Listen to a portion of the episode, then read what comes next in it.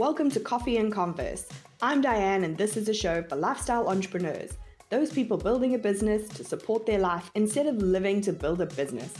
If this is you, stick around for strategies on doing business more efficiently, with more ease, and in a way that feels oh so good to you.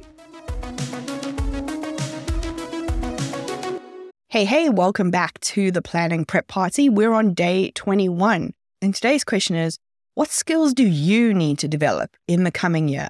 This is a chance for you to reflect back on your role as CEO. And that can be in leading your team, in setting a really clear vision, in being the face of the company, in managing through crisis.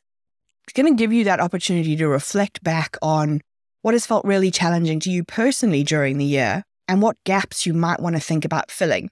And these could just as easily be hard skills as well let's say, for example, you had a really bad experience with a Facebook ads agency and you want to learn about Facebook ads so that you can better understand and monitor what the agency is doing for you.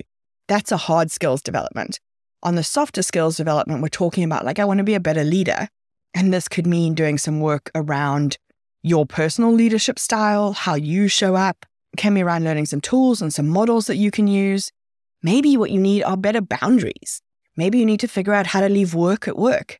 Maybe you've been really successful and you need to learn some wealth management skills. But this is your chance to reflect on yourself more than the business and the team. What do you, as the CEO, need to plan for in terms of your own development in 2024? What you might want to add into your personal plan and what impact that might have on the business's plan for 2024. And that could be timing, it could be funding, it could be performance driven. Maybe you don't want to invest in Facebook ads again until you've done this. And so you need to think about that in terms of your plan, both in spending, but in lead flow.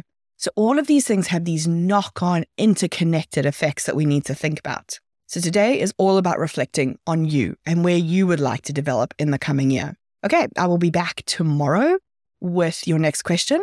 As always, the link to the replay, which has questions from day one to 20 in it now, is linked in the show notes. I'll chat to you tomorrow.